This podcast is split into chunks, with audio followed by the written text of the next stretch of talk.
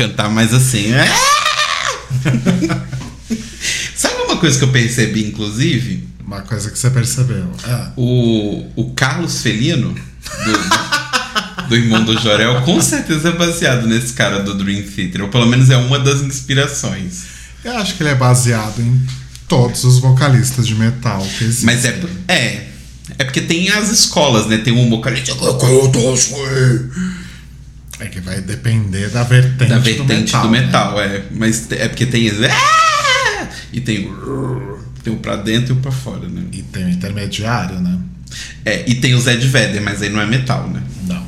Que é todo mundo que canta igual o Ed Vedder. Toda uma, uma longa uma longa trajetória. Dinastia. Exato. Oi, gente, vocês estão bem? A gente começou aqui devagando. É, espero que a semana de vocês tenha sido boa. Uma semana abençoada. Exato. A nossa foi boa. Que Deus tenha eliminado todos vocês. A gente cozinha, a gente arrasou no nosso, na nossa ideia de não pedir iFood. Olha, a semana sem iFood foi um sucesso, viu? Foi um sucesso, gente. O que, que a gente fez na quarta passada? Ah, na quarta passada a gente comeu caldo Isso, a gente comeu que caldo. tinha sobrado das marmitinhas que a gente pede, tinha uns caldos aí, a gente comeu. Suou, né? Porque não, Horrores. não era um dia que tava frio, mas tava gostosinho o caldo. Aí na quinta a gente fez macarrão? Não. O que a gente fez quinta? Ai, amor, eu não vou lembrar o cardápio de todos os dias. Deve ter sido um macarrão. Eu não vou lembrar também. É, não, mas enfim. Aí só o fim de semana que a gente é, relaxou, né? Na sexta a gente pediu hambúrguer. É, mas foi só na sexta. Ah, não, sábado e domingo também. Sábado a gente foi nas, nas minhas irmãs, a gente pediu Ah, é, porque a gente não tava em casa, né? E domingo. Mas não foi no iFood, foi por telefone. E domingo a gente tava. Eu, na verdade, tava craving por uma coisa específica que era a esfirra do Habibs. Por motivos que só Deus sabe. Né? A gente comeu a esfirra do Habibs. E segunda no almoço, que não tinha, a gente não tinha cozinhado, a gente comeu yakisoba do Shining Box, lembra? Ah, é verdade. Aí segunda você fez o macarrão com pesto. Fiz um pesto na segunda-feira. Aí ontem o Rô fez um delicioso frango xadrez com um arroz chau chau. Como que é o nome? Chau chau. É isso mesmo? Acho que sim. Ih, lá vem. Lá vem ele. Ô meu amor, vem cá. Ele pra ouve a gente caixinha. falando, aí ele vem pra É. cá pra ficar junto, né? Vem cá. Vem cá, vovô. Mas Sem gritar, vai. Tava muito gostoso. Quer dizer, ainda tá, né? Porque ainda tem. Nossa, eu não acredito o quanto que deu, porque a gente jantou ontem, almoçou hoje. Eu vou almoçar ele amanhã. Exato. Hoje eu fiz, antes de ir pra academia, eu fiz um doce de banana, que a gente vai comer agora de sobremesa. Sim. E depois que a gente gravar, a gente vai fazer rapidinho ali um macarrão ao carbonara, né? Porque ele ficou com ciúme. Vai cortar o carbonara e colocar no Ai, tadinho. que teve o macarrão ao pesto, né? E aí ele Exato. ficou com ciúme, agora vai ter o ao carbonara. E, gente, é, Telo Caetano não estará em casa nesses dois próximos dias, não vai jantar em casa, porque ele vai estar em um evento, que acho que você vai falar Sim. e sobre isso também. Eu vou aproveitar para furar o esquema. No almoço eu vou comer normal, né? Vou comer as coisas que a gente tem feito aqui, as marmitinhas. Mas à noite eu vou furar o esquema porque eu vou pedir coisas que eu não posso pedir quando o Telo está aqui. Por exemplo, Pizza Hut, que ele odeia. Então, mas não é a Pizza Hut. Explica para as pessoas. Eu não, e eu não odeio. Não use essas palavras tão fortes. Mas eu não gosto tanto de pizza pan. Eu prefiro pizza normal, com a massa mais durinha e tal. Eu Certo. não gosto muito daquela massa pão, porque eu acho que ela enche muito. Isso é verdade. E aí na sexta, não sei. O que, que eu gosto que você não gosta, que a gente nunca pede? Não sei, eu, eu tenho um paladar muito tranquilo, assim, de coisas. É, então, tô pensando se tem alguma outra coisa que eu poderia aproveitar. A esfirra do Habibs já foi, né? Mas assim, a esfirra do Habibs você come também, mas não é uma coisa também que você. É, eu não fico tipo, nossa, que desejo de comer esfirra do Habib's. É que a esfirra do Habib's, ela não é exatamente uma esfirra, né? Sim, sim. Ela é, é que igual o McDonald's. O hambúrguer do McDonald's não, não, é, um hambúrguer, sim. É uma outra entidade ali. É, tem uma coisa que eu gosto muito de pedir quando você não está, que é o Mimadre, que é Sim. um lugar que faz sanduíches, Que eu também não é que eu não goste, mas eu sempre prefiro um hambúrguer a um sanduíche. comer outra coisa, assim. É. E, e tem uma coisa que eu, que eu quero tentar fazer. O problema é que eu não sei, São Paulo é, é uma cidade muito grande para algumas coisas, mas para outras é muito estranho porque é muito pequeno. Tipo, sei lá, por exemplo, a gente está do lado de uma faculdade, né? Teoricamente deveria estar cuspindo carrinho de cachorro quente e de, e de podrão pelo ladrão. Mas acho que é porque é a avenida, né? Onde que vai parar um carrinho de cachorro quente então, na na, nossa rua, que é a rua mais próxima, entendeu? E que não tem trânsito. E não tem nada, tipo, não tem um carrinho de cachorro quente. Eu, eu tenho, eu quero muito um dia achar ainda o podrão de, de, de BH em São Paulo. Né, que eu já falei aqui, o X-Tudo de BH, que vem frango desfiado, que vem presunto, vem queijo, vem batata palha, vem milho, vem salada. Isso acho que vai ser bem difícil de você achar algo fiel ao Mas tem Belo Horizontinos que vieram pra São Paulo. Será que nenhum deles todos? Porque as pessoas do Sul, por exemplo, trouxeram o X pra cá. Então, imagina. É, tava até a moda do X, né? Um tempo atrás. É. Enfim, divagações. O evento que eu vou essa semana, que o Rodrigo comentou, é o Big, que era antigamente o Brazilian Indie é, Game Festival. E agora não é mais. Agora que o Omelete comprou o evento, agora ele se chama Best International Games Festival. Risos. É. Enfim, foda-se os índios, foda-se o Brasil. Basicamente é isso que eu entendo da mensagem com a mudança de nome. E aí vamos estar lá, a empresa toda. A gente vai inclusive dar algumas palestras. O Carbonara, meu amor. A gente vai inclusive dar algumas palestras. Assim vai ficar difícil, cara.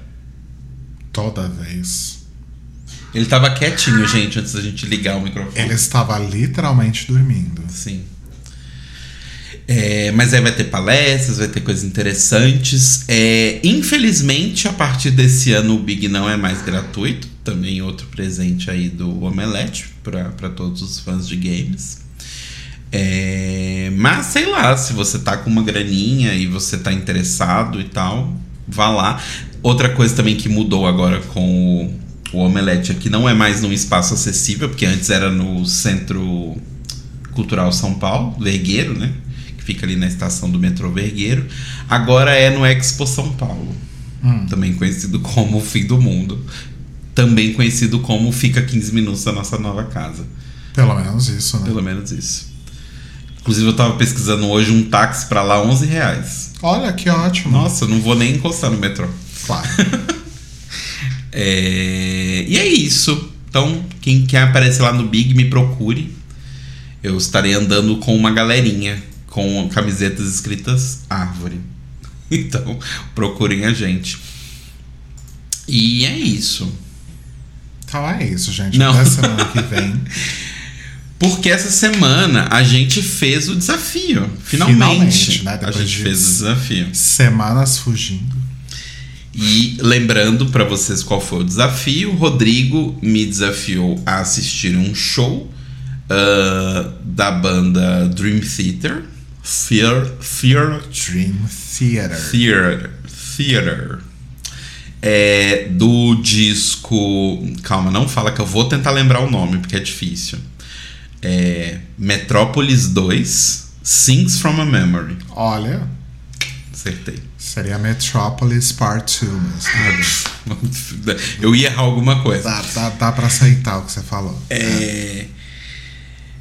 Enfim, aí a gente. Ele me desafiou a ver o show. E eu desafiei ele a ler o primeiro volume de XXX Holic, que é um mangá que eu gosto muito. Isso. E aí eu queria que você começasse. Eu começo? Pode começar.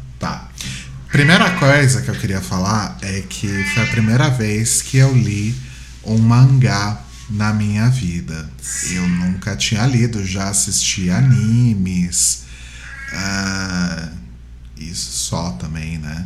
Ah, mas Você via Tokusatsu quando você era criança? Ou não, não via? via, eu odiava. Sério? Eu odiava.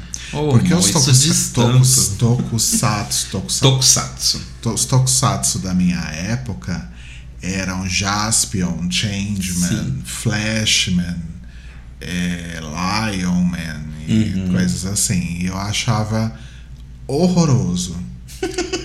eu achava péssimo.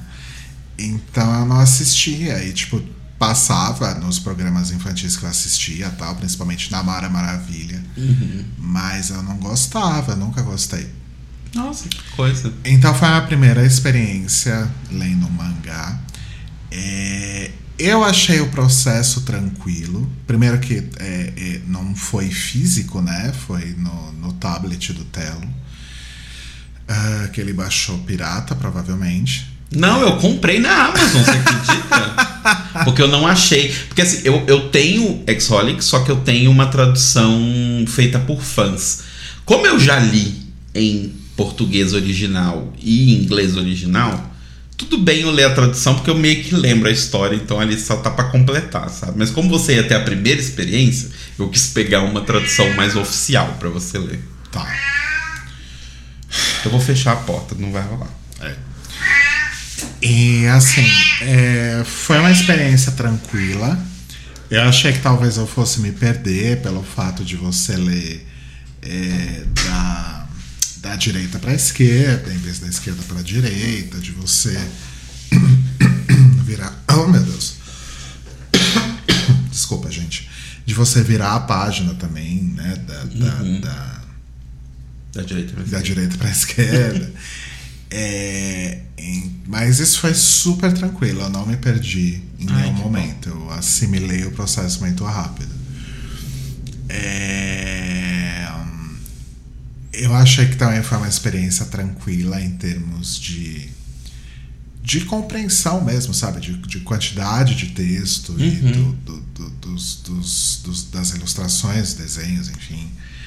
É, foi, foi tranquila a experiência. E a história em si é muito louca. É, então vamos lá, porque eu acho interessante que, como os as nossos dois desafios têm historinha, eu acho legal que a gente dê as, as resenhas, mas aí você dá a resenha do que eu passei pra você e eu dou a resenha do que você passou pra mim. Tipo, faça a resenha. Ah tá, eu, eu me perdi provavelmente. Desculpa. Então o que que acontece? É, a história começa com um cara na rua fugindo de algo que a gente não sabe o que é. E aí ele cai, ele a- entra numa casa que aparece meio que do nada, assim. Ele cai ali, super por acaso, naquela casa e ele entra. E aí ele é recebido por duas garotas. Eu não anotei o nome. Eu, Amaro e Amoro. eu posso abrir a, a Wikipédia? Não. Pode. Tá, deixa eu abrir o Wikipedia. Então, só pra lembrar o nome de todos os personagens, porque eu não lembro. Ah, tá. Ah, cadê personagens? Personagens. Tá. Amaro e Amoro, que são na verdade Marudashi e Morodashi, que significa em português mostra tudo e mostra descaradamente. Exato. A chefe delas, inclusive, fala pro, pro, pro, pra esse cara, né? Ah, essas são Marudashi e Morodashi. Elas não são nomes fofos ou alguma coisa assim. E ele grita: esses nomes não tem nada de fofo, né? E elas são bem é, hum, safadinhas mesmo, digamos assim.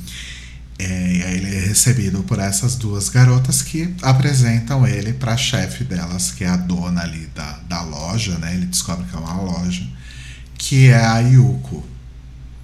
Que, pelo menos nesse momento, ah, não tem ainda muito detalhes sobre o que, que ela. Até onde eu li, né? Eu li o primeiro volume. E isso é uma coisa também, né? É, os volumes são grandes, né? Acho que eu li o quê? 200 páginas mais ou menos. É. O volume normalmente tem seis capítulos Aham. do, do mangá. Eu não contei quantos capítulos eu li. Não, eu acho que são mais que seis. São mais que seis. Eu sei que eu li umas 200 páginas. Eu li o primeiro volume inteiro. Né?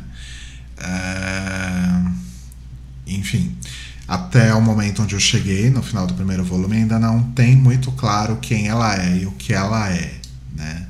Só no, justamente no final da, desse, desse primeiro volume acontece uma coisa lá que aparece um personagem que é, é conhecido de quem acompanha aí mangá e anime principalmente. Não sei se eu falo, porque acho que é Fala. spoiler. Mo, esse mangá é de 2003. Eu não sei o nome do cara, mas ele tá carregando a Sakura. É o Chora. A Sakura lá do Sakura Catacartas. Exatamente. É, e ele aparece lá pra pedir ajuda pra ela, porque a Sakura aparentemente tá machucada ou algo assim. E aí ele fala: ah, você é uma bruxa do tempo e do espaço, né? E ela fala: ah, eu já fui chamada assim algumas vezes. Então a gente entende aí que ela seja de fato uma bruxa. E aí ela explica pro, pro carinha que é o Kimihiro Watanuki, Isso. né? Ah, que aquilo é uma loja e o que ela vende é a realização de desejos. Exato. E que ninguém ap- eh, aparece lá na loja por acaso. Então, se ele apareceu é porque ele tem um desejo a ser que ele quer que ele quer ser atendido. Ah, e ela fala que ele pode e ela fala que ela consegue saber tudo sobre ele só pelo nome e pela data do pelo dia do nascimento dele. Sim. E aí, com base nessas informações, ela é, fala pra ele que o que ela é, aprendeu a respeito dele, o que ela sabe sobre ele é que ele consegue ver espíritos. E aí ele confirma e fala: Nossa, é, você descobriu isso só de saber meu nome e meu dia do nascimento, né?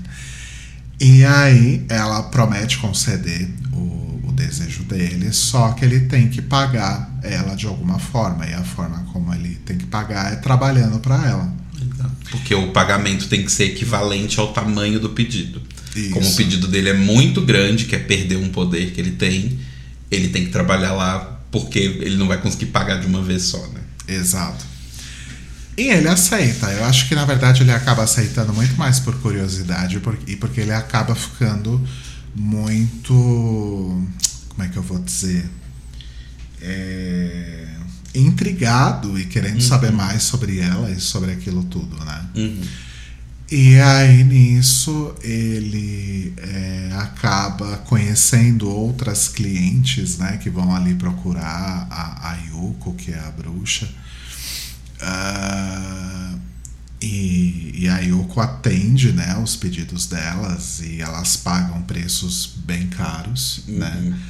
Tem uma que ah, acho que eu posso contar. Pode, mas de 2003. Tem uma aqui que me deixou bem chocado, assim, que é ela tava perdendo os movimentos do dedo dos dedos, né? Acho que do dedo mindinho. É, começa no mindinho e vai indo pros outros. E aí a bruxa dá pra ela um anel, dizendo que com esse anel ela vai conseguir é, resolver esse problema, só que o que ela tem que fazer é se livrar dos maus hábitos dela. E aí, beleza, né? E aí o, um dia lá o, o Atanuki tá passeando pela rua com a, com a crush dele da escola. E ele vê essa cliente, né? E aí ele vê essa cliente conversando com diversas pessoas e ele vê que para cada pessoa ele para cada pessoa ela fala alguma coisa diferente sobre a vida dela. Ah, eu sou médica. Ah, eu sou não sei o que. Ah, eu faço tal coisa. Cada pessoa ela conta uma, uma história diferente. E toda vez que ela faz isso, o anel vai ficando mais escuro e ele vê tipo uma névoa, uma coisa que só ele consegue ver, tipo uma névoa em volta dela que vai crescendo cada vez que ela que ela mente. E conforme ela vai andando, encontrando essas pessoas, contando essas mentiras, essa névoa vai crescendo e ela começa a perder os é, outros movimentos do corpo. Até o momento que ela tá no meio da rua e ela não consegue andar, ela não consegue se mexer. E aí vem um ônibus e atropela ela. Sim. Eu fiquei bem chocado nessa hora. É um mangá. Porque assim, a gente tá muito acostumado a ver aqui, receber no Brasil, né? Tipo, é, mangás e animes shoujo e shonen, que é pra meninas e pra meninos jovens. E o Exholic, ele é um, um mangá seinen, que é pra adultos. Então, tipo, as histórias são um pouquinho mais pesadas. Assim, até no nome, né? Porque o nome dele é uma piada. É, tipo, XXX, né? Que é uma coisa pornô, uma coisa proibida. Holic, né? Tipo, viciado em no oculto, vamos colocar assim. Só que também pode ser viciado em pornografia. Então, tipo, por isso que tem toda essa coisa sensual da Yuko tá sempre meio seminua, deitada. Aham. As meninas chamam Maru e Moro, sabe? É meio que tipo um, um subterfúgio ali.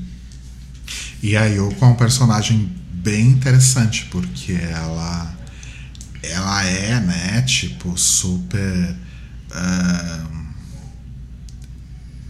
é, mágica e etérea e assim, mas ao mesmo tempo ela é super sensual, né? É bem E bem super palhaça também. E super palhaça também. É irônica, né? É, é um personagem bem interessante. Uma coisa que me deixa um pouco chateado, é, que é uma coisa do mangá de forma geral, é que geralmente, é, não sei se é sempre assim, tá? Mas pelo pouco que eu conheço de mangá, só a capa e as algumas primeiras páginas são coloridas. E aí Sim. depois é tudo preto e branco. Tudo preto e branco.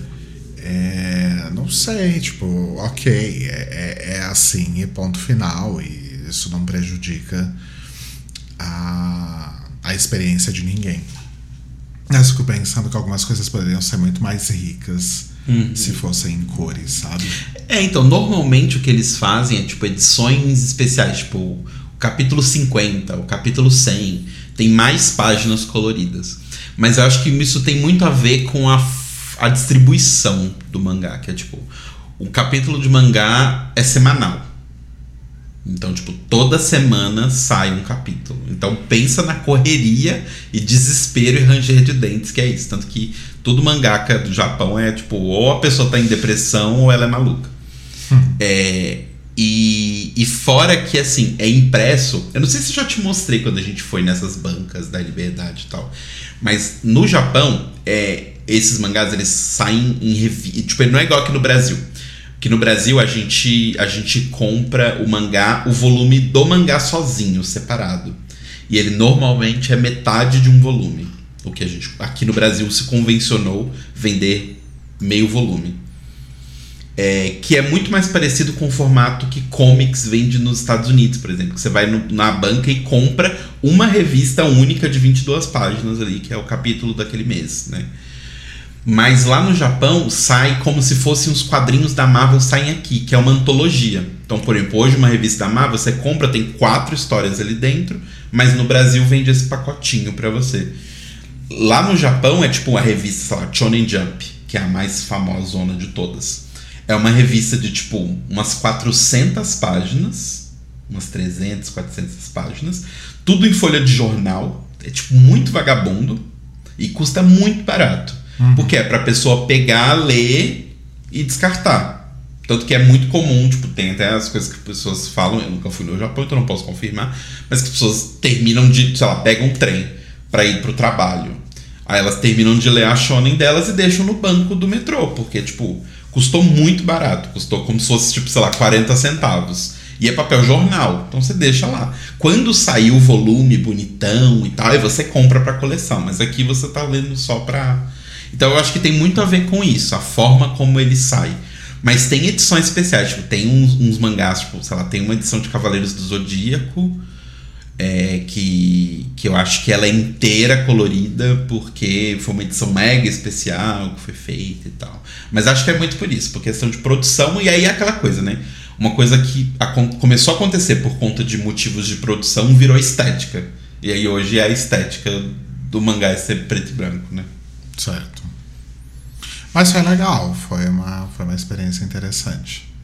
E é rápido, né? Eu, eu li. Eu, eu li em dois dois dias, mas menos de uma hora cada um dos dois É, dias. não deve ter dado nem, nem, nem duas horas o tempo que você leu o primeiro volume. É bem rapidinho. Foi bem rapidinho. Gostei muito. E mais dúvidas? Dúvidas em relação a. Não, não sei. É que você notou tanta coisa aquele dia que eu fiquei pensando. Não, eu anotei a, a- tudo isso. Eu, eu anotei também o, o- todo o resto da história, até de onde Ah, eu li, tá. só pra, pra não esquecer. Mas. Também não vou contar a história inteira aqui.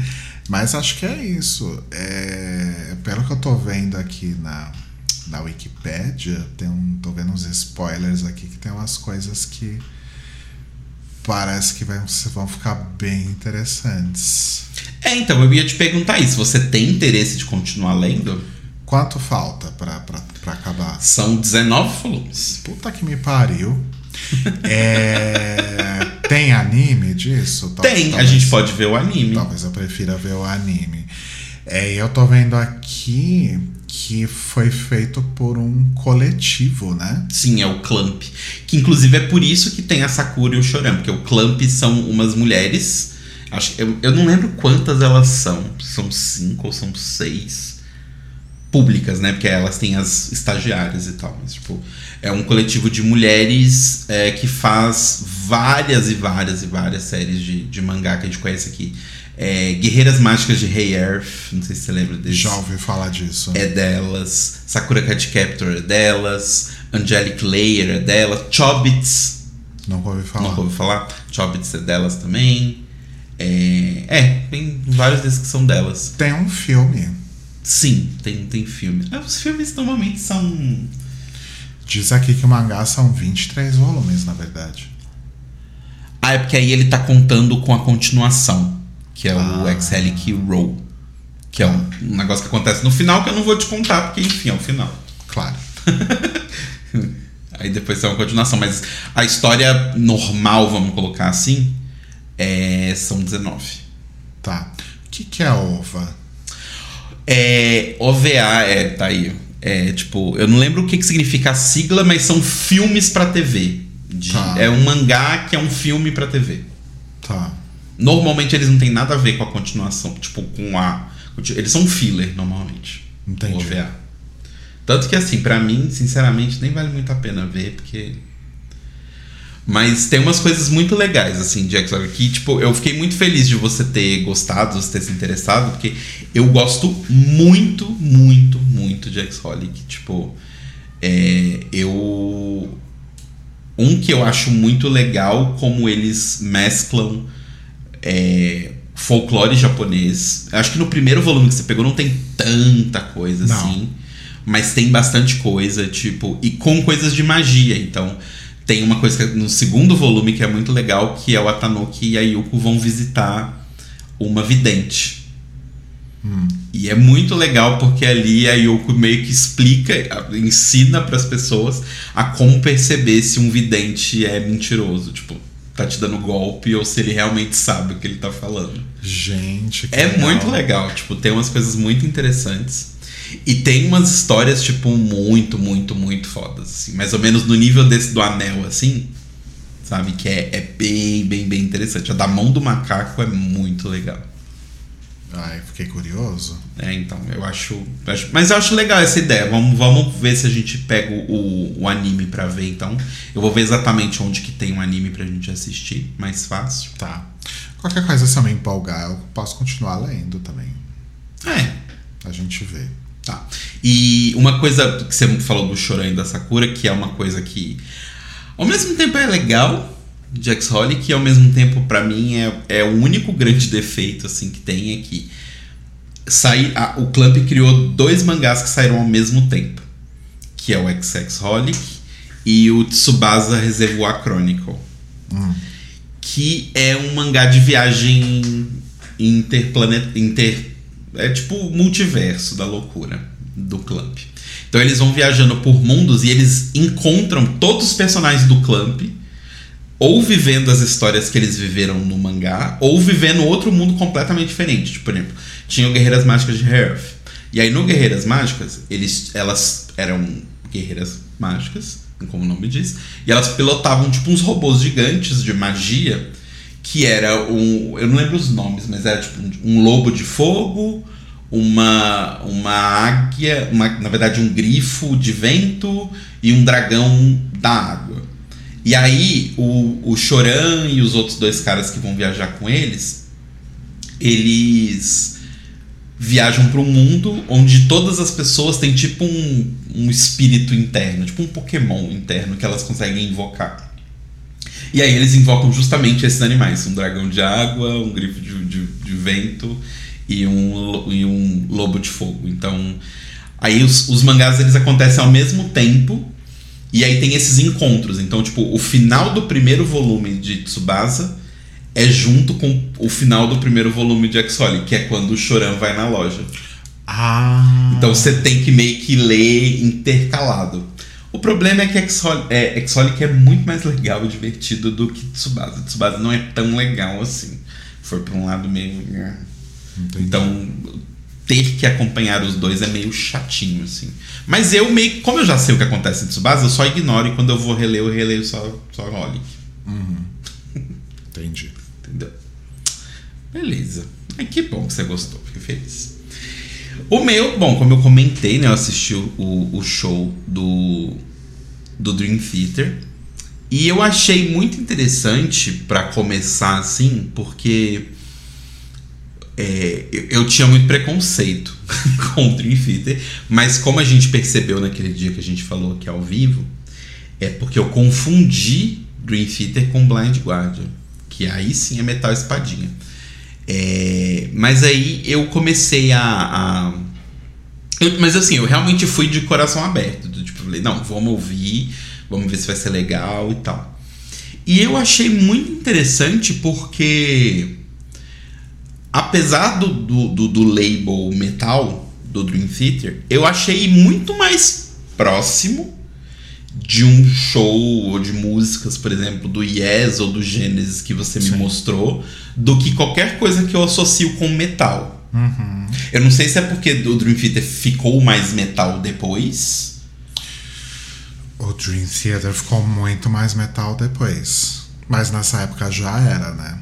É, não, é metal. Tipo, claramente é metal. Tipo, o, o estilo dele, você vê a plateia, você vê que a galera que tá ali é a galera do metal.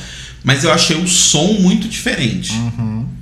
E aí que é um pouco que, eu, que, que você tinha comentado, o negócio do jazz. Como chama? Jazz. Jazz Fusion. Jazz Fusion. É, porque assim, o Dream Theater é uma banda que se classifica, grosso modo, como metal progressivo. Que é, uma, é um tipo de, de banda que é de metal, mas que tem muita referência de rock progressivo. Sim. Então, a estrutura musical, a harmonia, ah, eventualmente letra, enfim, bebe muito do rock progressivo dos anos 70. O Dream Theater tem uma camada a mais, porque como eles são todos músicos formados e tal, então eles têm muito interesse em outras coisas, ah, como jazz, né? E, é uma, é, e eles trazem essa vertente do jazz fusion muito forte para a música deles, em assinatura de tempo, em, na quantidade de improvisações, enfim, né? Então, É, então, eles fazem umas coisas muito loucas, porque assim, tinha uns momentos que, que eu tava acompanhando. Eu vou, já vou entrar e explicar a história, tá, gente? Mas só um, um overview primeiro. É, tinha uns momentos que eu tava ouvindo que era muito louco, porque eu, eu até comentei isso com você na hora. Me dava uma sensação de improviso o tempo todo. E aí tinha uma coisa que depois eu fui, fui me atinar que talvez me fez ter mais a sensação de improviso. Eu não sei se eu vou explicar os termos corretos, mas vamos lá. Que é assim, é. Vamos supor, tá lá todo mundo tocando. Aí o John Petrucci, que é o guitarrista, ele muda o tempo que ele tá tocando guitarra, tipo, sei lá, ele tava tipo. tá, tá, tá, aí ele muda pra um tá, tá, tá. Só que ele muda antes do resto da galera. Ou às vezes o baterista começa a mudar antes. Então, por um segundo, quando você tá ouvindo, você não sabe qual é a batida da música. Tipo assim, a batida tava tipo. Pá, pá, pá, pá, pá. Aí de repente você. Pera, onde eu bato palma? Aí depois você repete. Aí depois de um tempo você percebe. Ah tá, agora é tá, tá, tá. E aí depois muda de novo. Só que eu achei interessante porque normalmente a gente tá acostumado nessas viradas de banda de rock, assim, que todo mundo muda junto o tempo. Então tem aquele momento da música onde a música muda o tempo. E meio que não, não tem um momento, porque a galera vai mudando, assim, sabe? Isso eu achei muito interessante a título de, de ouvir, assim. Me deixou um pouco perdido, né? Porque eu tô acostumado. Mas é normal, mas isso é, é justamente por causa dessa coisa da assinatura de tempo. Eles não trabalham com a mesma assinatura de tempo a música toda. Uhum. Tem música que tem, sei lá, pode chegar até quatro assinaturas diferentes e muito dificilmente algo. Não, muito dificilmente não, mas é muito difícil que eles mantenham um 4x4 por muito tempo. Ah, não, sim, mas eu não tô falando de manter, porque, tipo. é, eu, pelo menos eu não reparei quando eu assisti o show do Gênesis com você. Mas eu não senti que no Gênesis acontecia isso de, tipo, eles mudavam bastante o tempo, sim. E, inclusive eu, eu, eu ligo isso a rock progressivo, tipo, quando a música faz essas várias viradas assim, meio ópera rock. Mas eu senti que no, no Gênesis todo mundo vai junto. Então, quando o baterista muda, o guitarrista muda, o baixista muda, o tecladista muda, vai todo mundo junto. No Dream Theater eu senti que às vezes dá uma abertura e depois fecha. É uma percepção interessante. Eu nunca parei pra pensar nisso, porque pra mim tudo. É, eu, Eu não sei se é porque você já tomou o costume de já ouvir a mesma música várias vezes. é que eu tenho todas essas músicas na cabeça, sabe? Tipo, Então, pra você não tem a surpresa, né? eu sei todas as mudanças de, de assinatura de tempo eu não preciso nem olhar a partitura pra Aham. isso, sabe? É só lembrar da música. Sim. Eu sei quando muda, quando vai ter uma É. mudança de tempo ou, ou algo assim. Mas interessante essa sua percepção. É, então, isso, isso eu achei bem legal, assim, que eu achei que dá um dinamismo interessante. E é aquilo que eu falei pra você quando a gente tava assistindo. É, Parece improviso, porque tem muito solo, tem Uhum. muito dessas coisas, dessas viradas e tudo mais. Mas nada é improviso. Tudo é exatamente fiel, igual ao Sim. CD original, ao disco original. É, então, mas é, é o que eu te falei. Eu, eu entendi quando você falou isso, mas a sensação continua sendo a de improviso. O que é legal, né? Porque é, eu até falei com você, eu acho que talvez no processo de criação deles, eles devam fazer esse caminho, né? Não é da tipo. O John Petrucci tá na casa dele, fumando um cigarro, ele fala: Nossa, pensei esse negócio aqui. Aí ele escreve uma partitura. E aí ele mostra essa partitura pra banda e a banda encaixa os outros instrumentos nessa partitura. Eu tenho a impressão que não é assim. Eu tenho a impressão que é, tipo, eles sabem o que eles querem, no geral, um conceito. Entra todo mundo dentro do estúdio e aí ele começa a dedilhar. Tipo, meio que o show dos. O, a- o disco dos Beatles lá do documentário. Aham. Que a gente assistiu. Meio que aquela vibe do tipo, tá todo mundo na mesma sala e falar, não, eu pensei isso aqui. Aí eu- ele começa a improvisar na guitarra, aí o baterista começa a improvisar em cima do dele, e aí começa a sair uma coisa interessante. Eles falam, opa, pera. Então tá, então assim acompanha isso e isso acompanha aquilo. Mas, tipo, a partida não é de uma partitura, a partida é de um improviso. Eu acho senti que sim, isso, sabe? acho que faz sentido. Mas enfim, depois dessa digressão toda, o que, que é o show, né? O show é uma é uma é uma ópera rock, vamos colocar assim, é um disco conceitual, que é como chamam óperas rock hoje, que eu acho errado, porque as duas coisas são significam coisas diferentes. Desenvolva. Não, é que assim, pra mim um disco conceitual é um disco que tipo tem uma ideia e toda uma coisa, não necessariamente uma narrativa. É exatamente isso. né? Ópera rock tem um conceito, mas a parte mais importante é que tem uma narrativa ali do começo ao fim. Tem uma história, tem personagens. Exato. O, dependendo da música, o vocalista tá. A letra, né? O que ele tá cantando ali é o que um personagem tá falando, na outra Sim. música vai ser um outro personagem. Pode ter conversas entre os personagens Exato. dentro da mesma música, enfim. Então, é tipo, é uma ópera rock que conta a história do. Ai, gente, esqueci o nome Pode dele. falar?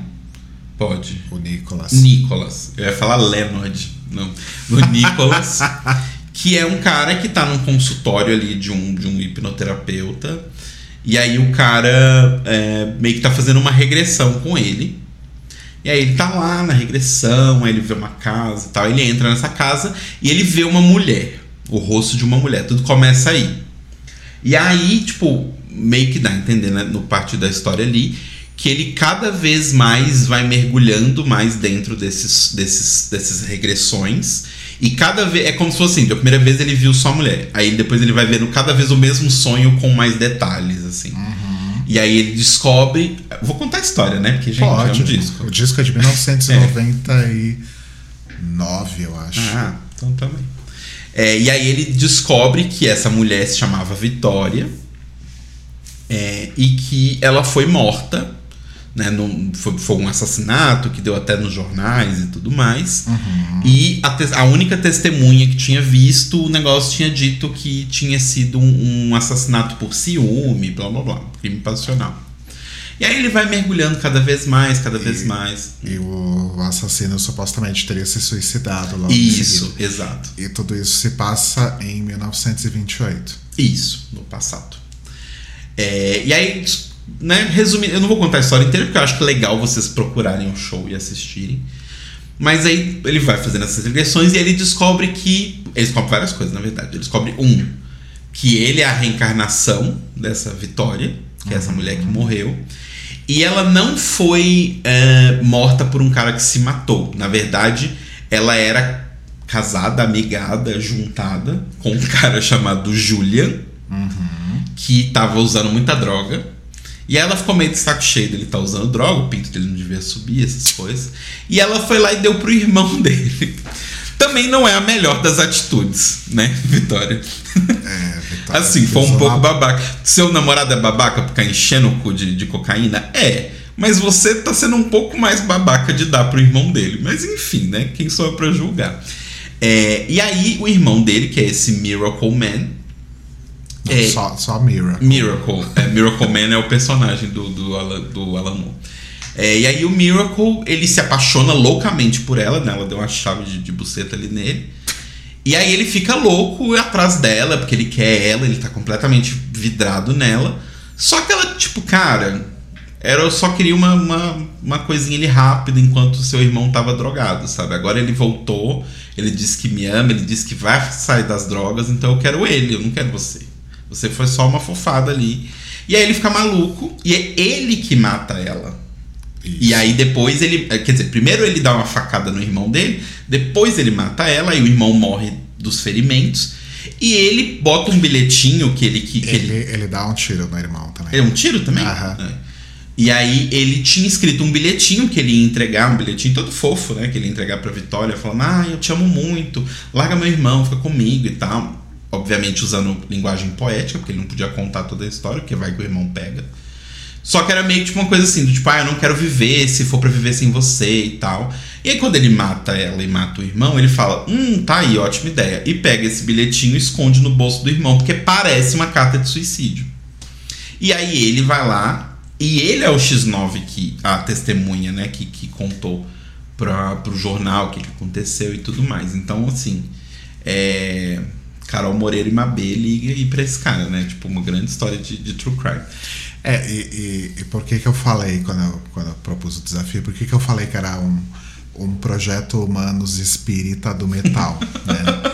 Porque até o, o Nicolas fazer essa regressão e, e, e estar ali na, na, na mente da Vitória e ver tudo o que aconteceu, né?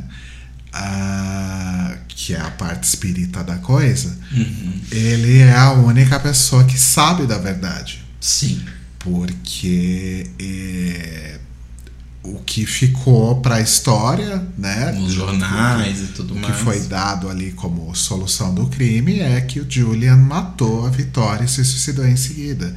Nunca ninguém soube a verdade. Então ele Uhum. descobre a verdade porque ele tá ali, né? Ele é o espírito da Vitória, na verdade. Né? Então Uhum. Sim. é como se fosse o Ivan Mizanzuki recebendo as fitas Exato. das torturas dos, dos sete acusados, né? Exato. Então é um projeto humanos espírita do metal.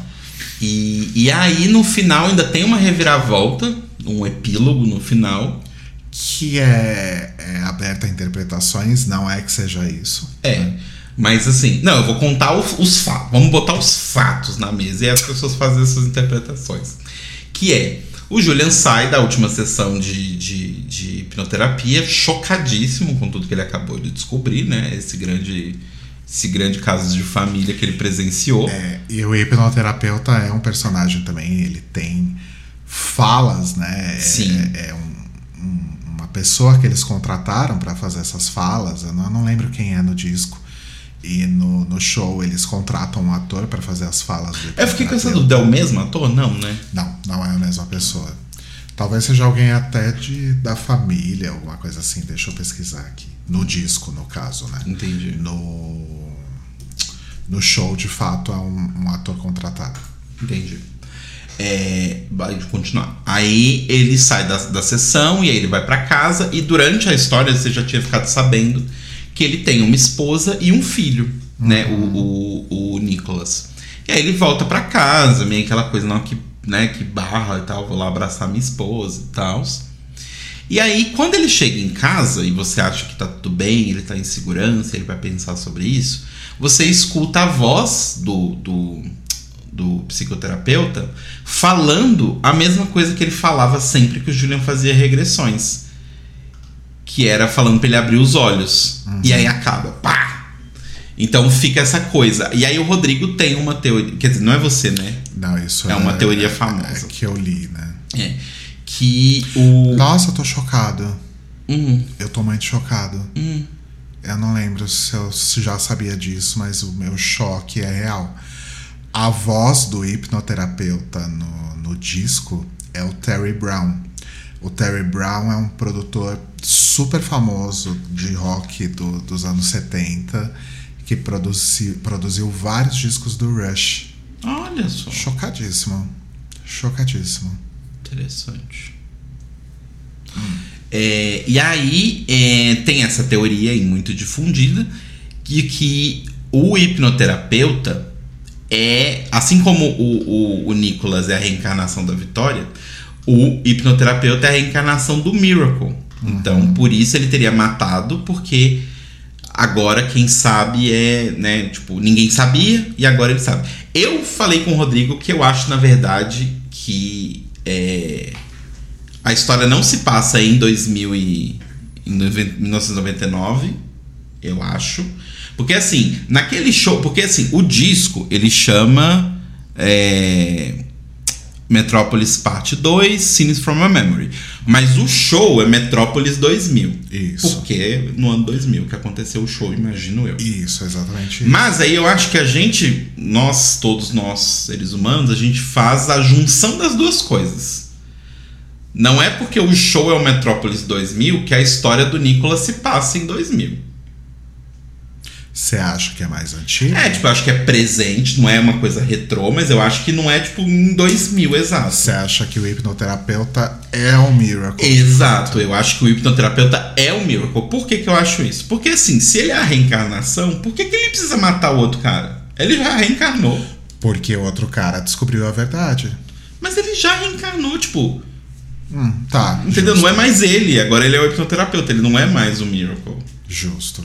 Então por isso que eu acho que, na verdade, ele é o Miracle, o hipnoterapeuta. Ou a minha outra teoria também, que aí é uma coisa mais poética, não é nem uma teoria, mas é uma coisa mais poética. Ah, tá certo. É isso mesmo, ó. Hum. The band confirmed on the Scenes from New York Live DVD that, que é o que a gente viu, Uhum. uh, that the hypnotherapist is Edward's reincarnation. Olha só, o Miracle chama Edward. Eu Nossa, tinha- em que momento que fala isso? Eu tinha apagado isso da minha mente também. Hypnotherapist is Edward's reincarnation and has killed Nicholas to complete the cycle yet again. Hum, ok. Tradução: a banda confirmou que o hipnoterapeuta, hipnoterapeuta é a reencarnação do, do Edward e matou o Nicholas para completar o ciclo de novo. Ok. Bom, enfim. Então, então, confirmado que é isso mesmo. É, eu achava mais legal se fosse ele próprio. Por, qual, que é, qual que é o rolê? E por que, que eu quis mostrar pro Telo Não, deixa show? eu terminar, não terminei ainda. Ai, desculpa. E Essa aí- é que- Era que é, é que é sobre esse ponto aqui em particular. Ah, tá. Então Porque qual que é o ponto? É, eu quis mostrar o show pro Telo, primeiro porque eu achei que seria mais interessante do que falar pra ele. Ouve o disco. Ai, sim. Até porque a dicção do moço ia ser impossível. eu ia você ter que ia ter, ouvir o disco você ia ter que com- ouvir o disco e ler as letras, porque você ia ter que saber as marcações de quando que é um personagem Ah, falando sim. e quando que é o outro. Não, mas a dicção é... Assim. É que quando. é que quando ele tá gritando, ele. Ele não faz mais isso, mas enfim, tá porque ele não tem mais tanta voz. Ele tem o péssimo hábito de abrir as vogais e grudar as vogais. Hum, Então fica tudo.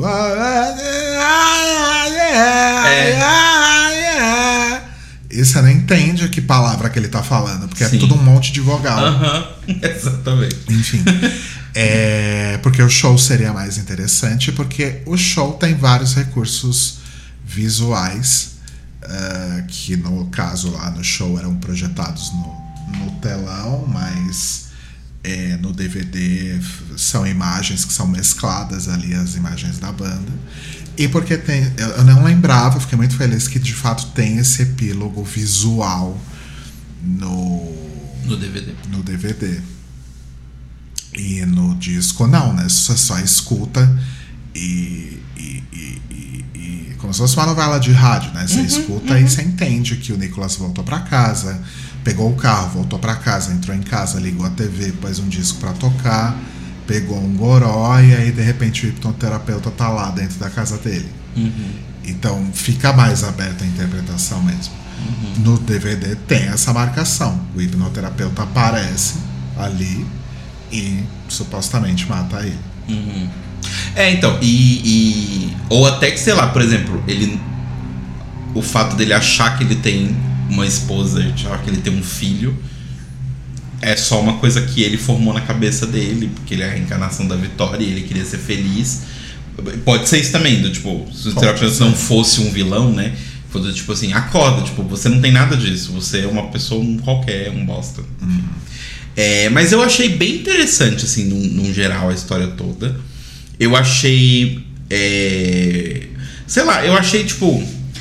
é, eu, não sei se, eu não sei se a palavra é essa, mas eu vou usar ela e entendam essa palavra com ressalvas, tá? Mas eu achei bastante progressista para uma história de um disco de metal Ok. do ponto de que é uma mulher que reencarnou no corpo de um homem.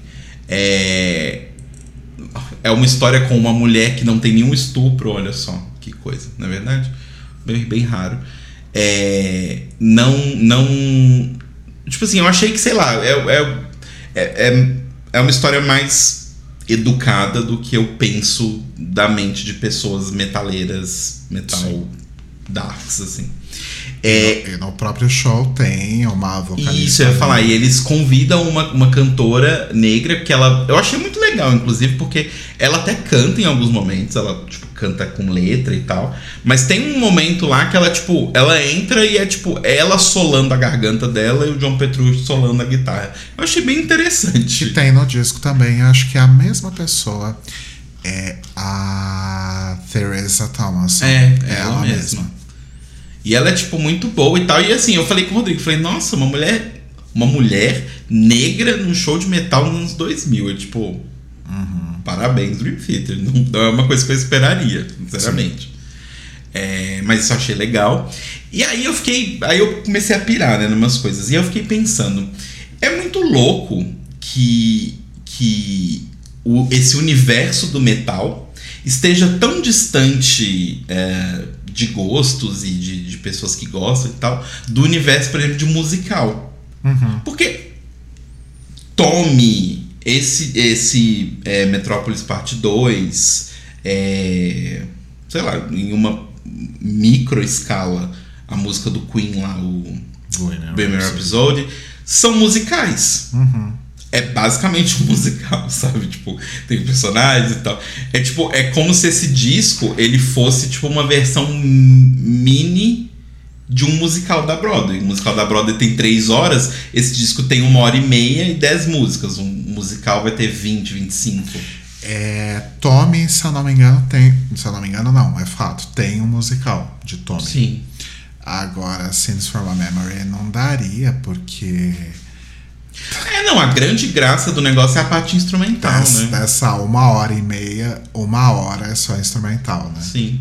É, talvez pudesse pegar, sei lá, tipo. É porque aí eu não sei. É porque aí entra essa questão do público, né? O público de metal não necessariamente é um público que curte musical. O que é estranho porque é bem parecida a estrutura e tal, mas. Sim. É, mas sei lá, se você pudesse ter um musical que fosse muito mais focado em dança, tipo um ba- quase um balé, do tipo tá tocando o disco todo e tem um, basicamente um balé, não é necessariamente focado em, em canto, sabe?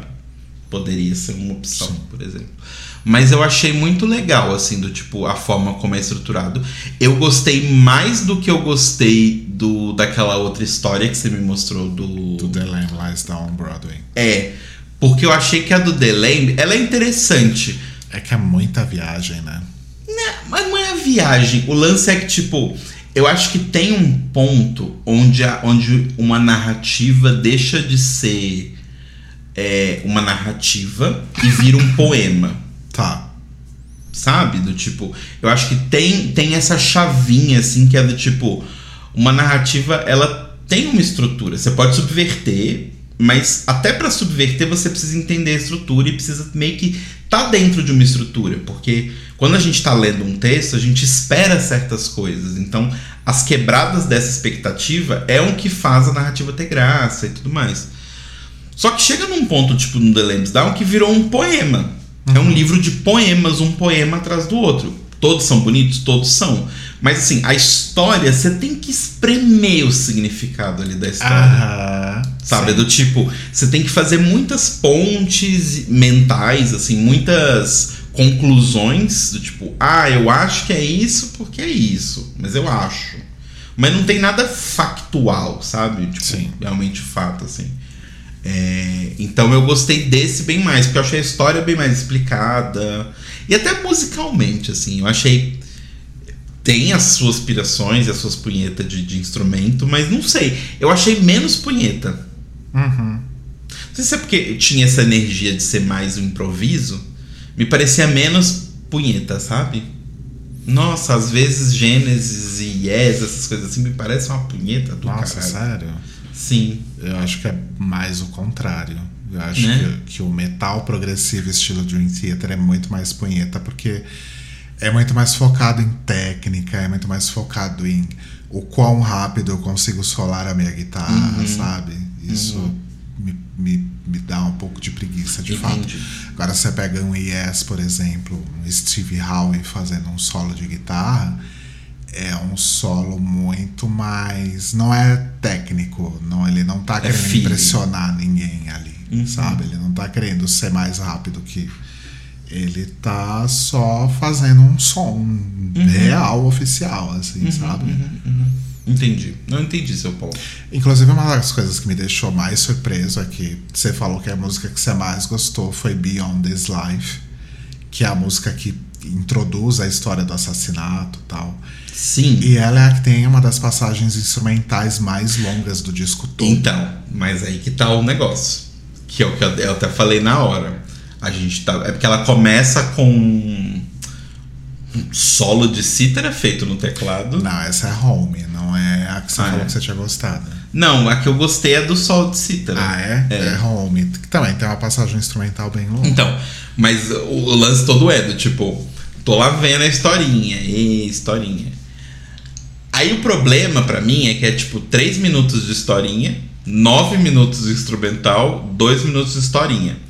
Eu, eu acho que talvez podia ser melhor. O pacing podia ser um pouco mais bem distribuído, assim. Porque realmente tem uma hora que o virtuosismo e tal, ele cansa, porque é do tipo, tá bom, eu já entendi a mensagem, sabe? Do tipo, não precisa, toda vez que a história der uma pausa, não precisa.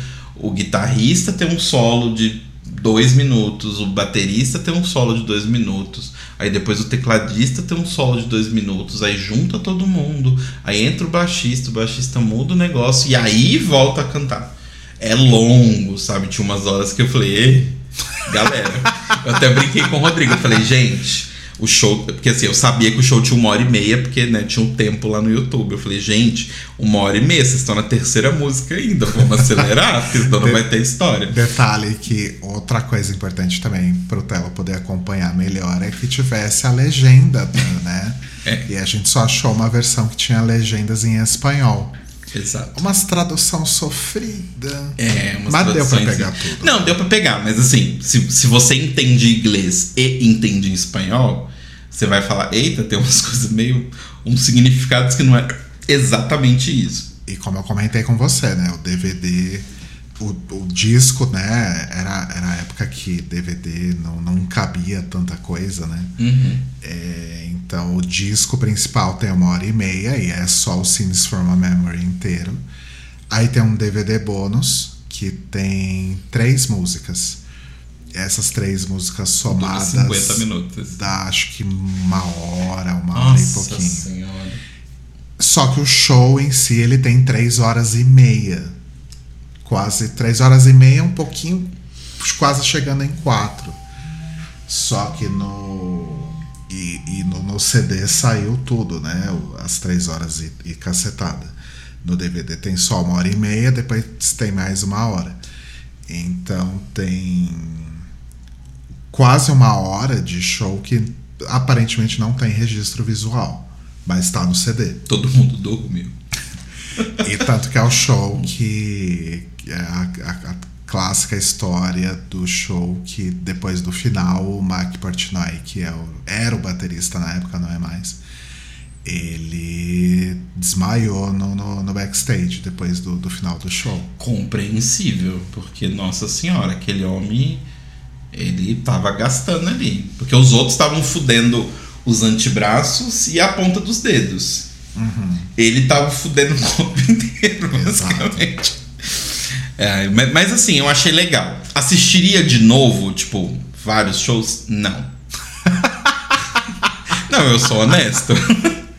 Mas, tipo, por exemplo, se tiver outro disco de metal um pouco mais, pro, mais pro lado progressivo, menos metal, que tiver historinha, eu até topo. Cara, até tem, mas já vão ser os discos mais pro lado do metal espadinha.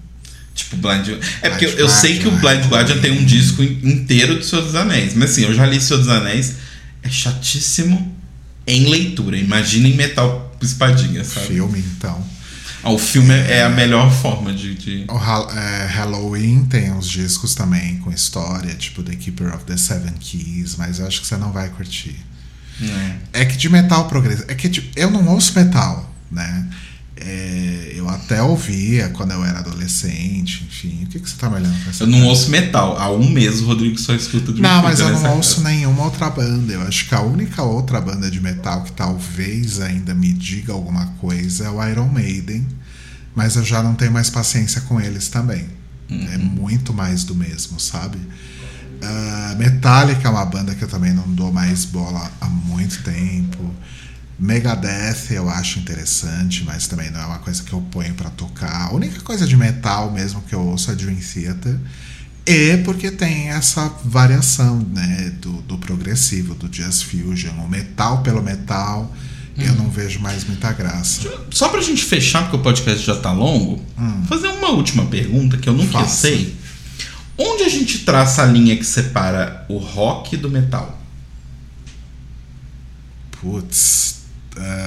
Porque, por exemplo, você falou Metallica, pra mim o Metallica, apesar do nome, era uma banda de rock, não de metal. É que o Metallica mudou bastante ao longo do tempo, né? Mas o Metallica já foi uma banda de metal, de, de speed metal, né? Começou como speed metal, que é, é tudo muito rápido, como o nome diz. Evolu- evoluiu para uma banda de thrash metal, onde as coisas são muito mais pesadas. E aí depois evoluiu para um rock um pouco mais palatável, que é o álbum preto, Sim. o load, o reload. Que é o que a galera não costuma gostar. né? É. Então eles tiveram diversas fases, mas Metallica já foi uma banda de ter músicas de 12 minutos com várias passagens instrumentais e muitos solos também. Só que nunca com essa pegada mais progressiva. Uhum, entendi. Mas então, onde você traça essa linha? Ah, eu acho que estilisticamente o, o peso da guitarra e a bateria são coisas que, que, que marcam muito o metal, assim. Mas tem vezes que a linha é tênue, né? O, o grunge, por exemplo, é um movimento que bebeu muito do metal e do punk. Então, se você pega bandas como Nirvana, Nirvana já tem uma, uma verve mais punk. Se você pega uma, uma banda como Soundgarden, que também é um, um puta ícone do grunge, Soundgarden é basicamente uma banda de metal. Então depende, é muito difícil assim, mas mesmo em estilos que não são de fato metal, você encontra referência, sabe? Entendi. Tem um problema com Soundgarden que toda vez que eu que eu escuto o nome Soundgarden, a primeira coisa que vem na minha cabeça é Truly Madly Deeply, que é daquela que é outra Sava banda. de Garden. É, eu sempre confundo as músicas. Por isso que alguém fala, ah, naquela banda de, de, de grunge, o, o Soundgarden, eu... Eles são grunge? É, o Soundgarden era uma banda que eu gostava muito, assim. É uma pena que o Chris Cornell ficou um chato e infelizmente é mais uma pena ainda que eventualmente ele faleceu, né? Antes que ele pudesse voltar a ser legal, ele, ele faleceu. Eu, eu vejo muito que se ele tivesse vivo, o Soundgarden estaria aí é, de volta fazendo música legal, mas enfim. Hum, Se o Pearl Jam tá aí até hoje, né? Tá, e é relativo, né? Não, eles estão firme e forte, lançam disco com bastante frequência, fazem turnê. Mas os bastante- discos estão legais. Eu não. É que eu parei de ouvir o Pearl Jam no segundo disco. Porque assim, a única 15. pessoa que eu conheço que escuta Pearl Jam é É Inês. Inês. E ela mesma já me disse que ela parou de ouvir. Então, assim, isso diz Não, bastante. ela não parou de ouvir. Ela segue acompanhando. É? Eu só não sei qual a opinião dela sobre os discos mais novos, mas é, é que eu parei de ouvir Pearl Jam no terceiro disco. Eles me cansaram bem cedo. Mas eles têm. Puta, Pearl Jam deve ter uns 15 discos se bobear. O Dream Theater tem 15 discos. E eu parei no, no oitavo. Inclusive eu tô nessa, né, de ouvir a discografia inteira. Eu acabei de ouvir o último disco que eu gostava. Então agora vai ser bem difícil, eu não sei se eu vou conseguir. Os últimos discos não me pegam. É muito metalzão. Muito metalzão. Eu. Você falou de discos e voltar a ouvir e coisas. Eu lembrei que eu não ouvi ainda o último do Placebo. Ah, não deve ter perdido nada. Então, mas aí que tá. Você e várias pessoas que não gostaram dos discos anteriores, né? É, pelo que eu vi do Rouba e outras pessoas comentando, esse disco é bem da época, é meio que tipo um, um throwback Ai, do. gente, eu não consigo comprar isso mais. Toda banda que, que eu gostava e parei de gostar pra. É a mesma coisa, se alguém vier falar pra mim, nossa, o Dream Theater lançou um disco que lembra muito Scenes from a Memory. Vou falar, não, não é possível. Esse disco tem tipo 25 anos, sabe? Não, não faz sentido. Não, não vai ser igual. Não adianta falar que vai ser igual. Não vai. Então eu não consigo comprar esse tipo de coisa. Ok. Mas se você quiser ouvir. Não, eu quero sua- ouvir porque, enfim, né? Por sua conta e risco. Ah, não, mas. ah, Não vai acontecer nada. Se você se decepcionar, eu não.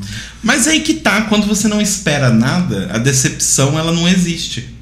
Porque eu não tô esperando nada. Enfim. Eu gosto muito de Placebo, último disco, aquele lá, o o antes desse, né?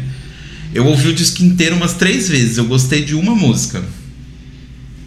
E não gostei o suficiente para ela entrar no músicas curtidas do Spotify. Nossa, eu acho que a última coisa que o, que o Placebo lançou que eu gostei foi um EP que chamava B3. Depois Nossa. daquilo. Não, não consegui mais. É só uma última coisa que eu queria contar. É, inclusive, isso renderia uma linda história.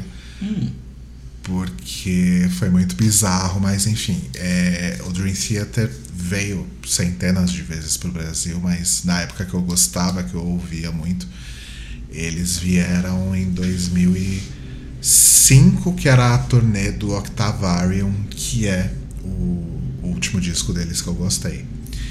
É, e eles fizeram dois shows em São Paulo. E eles tinham, na época, eles tinham muito hábito, principalmente quando acontecia isso, eles tinham duas datas na mesma cidade. Né? O que, que eles faziam? O primeiro show era o show da turnê, era o set list de todos os outros shows. E o segundo show eles faziam alguma coisinha de diferente. Então o set list foi completamente diferente. E eles tocaram o Scenes from a Memory inteiro. E eu fui nos dois dias, né? O sábado foi o show normal. Você foi nos dois dias? E o domingo foi o dia. Nossa, você era trufa, né? Que teve o Scenes from a Memory. Eu fui porque eu tinha certeza que isso ia acontecer. Que eles iam, eles iam fazer alguma coisa de especial no, no segundo dia. E esses dias eu tava fuçando meu, meu HD externo com MP3 e eu lembrei que eu tenho esse show em MP3. Os dois shows, na verdade. Hum desses dois shows que eu fui, eu tenho em MP3. Não sei quem foi a boa alma que, que gravou esse show e disponibilizou, mas tá lá. Mas o áudio tá bom? Ah, razoável, né? É. Mas como um bootleg de show, tá ótimo. É. Vamos fazer nosso carbonara? Vamos. Que eu tô com fome. Também. É isso, gente. A gente se vê na semana que vem. Provavelmente na semana que vem a gente não deve gravar na quarta, mas a gente deve disponibilizar na quarta o podcast. Não, é na quarta mesmo. É na quarta mesmo? É. Ah, então tá bom. Então tá bom. É isso, gente. Um beijo, gente. Ah.